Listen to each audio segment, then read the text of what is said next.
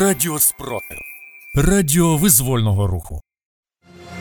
Новини на Радіо Спротив. Вітаю в студії Радіо Спротив. Працює Єва Френделіх. Сьогодні 19 березня, 389-й день повномасштабної війни, коли Україна захищає себе та весь цивілізований світ від російської агресії. Далі про найголовніше. Зранку був мінометний обстріл Сумщини. 10 прильотів по місту середина Буда. Внаслідок обстрілу пошкоджено один приватний будинок. Про це повідомили в Сумській ОВА. Також росіяни обстріляли Новослобідську громаду, 7 прильотів з мінометів та 41 зі ствольної артилерії. Кількість поранених від обстрілу росіянами Краматорська зросла до 10. Про це повідомив глава Донецької ОВА Павло Кириленко. Двоє людей загинули. Щонайменше троє з поранених у тяжкому стані. Нагадаю, вчора окупанти обстріляли Краматорськ касетними боєприпасами. За минулу добу росіяни здійснили 53 обстріли, випустивши 269 снарядів з важкої артилерії та градів.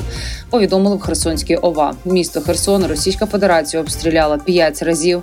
17 снарядів влучили у житлові квартали, приватні і багатоквартирні будинки. Дві людини отримали поранення. На Харківщині минулої доби під артилерійським вогнем росіяни перебувало щонайменше 13 населених пунктів. Серед них Куп'янськ, Дворічна, Вовчанськ, ветеринарне, Гряниківка та інші. Про це повідомив глава Харківської ОВА Олег Синєгубов. У СМТ Дворічна внаслідок обстрілу осколкові поранення отримала 51-річна жінка. Вона госпіталізована у досить важкому стані. Додав він.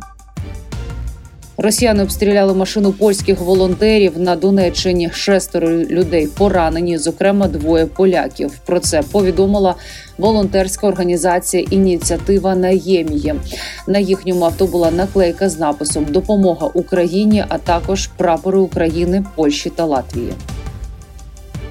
Двоє жителів Харківської області потрапили до лікарні. Вони намагалися розібрати вибухонебезпечний предмет, але він вибухнув. Про це повідомляє громадське.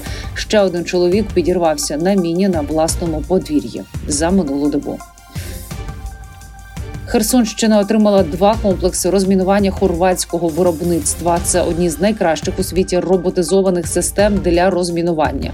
Вони здатні розміновувати до 4-5 кілометрів квадратних у день, в залежності від складності виконання завдань. Розвідники повідомляють, окупанти почали мінувати дороги та мости на запорізькому напрямку. Зокрема, відбувається це довкола міста Пологи. Біля села Багате росіяни наставили повсюду розтяжки, але вчора двоє росіян підірвалися на своїх же мінах. Зазначу також раніше у центрі національного спротиву повідомляли, що окупанти, відступаючи, залишають заміновані гаджети, телефони, ноутбуки, навіть дитячі іграшки. Росіяни вже не можуть ракетними ударами вплинути на українську економіку та логістику. Про це повідомила українська розвідка. Раніше були щотижневі масовані ракетні удари. А зараз інтервал може бути в 3-4 тижні. Високоточного ракетного озброєння в росіян стає справді мало. Зокрема, Російська Федерація відчуває дефіцит калібрів, іскандерів та кинджалів. Проте застарілого озброєння в окупантів ще багато. Повідомили в головному управлінні розвідки збройних сил України. За добу Сил оборони України знищили 710 російських окупантів. Більше за новинами слідкуйте в телеграм-каналі Радіо Спротив. З вами була Єва Френдріх. Зігріваємо один одного любов'ю. Віримо в сили оборони України, і все буде Україна.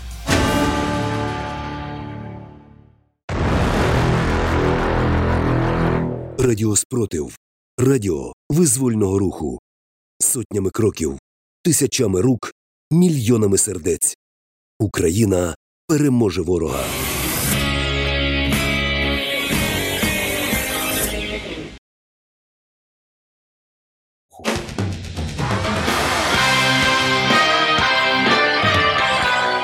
Радіо Спротив. Радіо визвольного руху.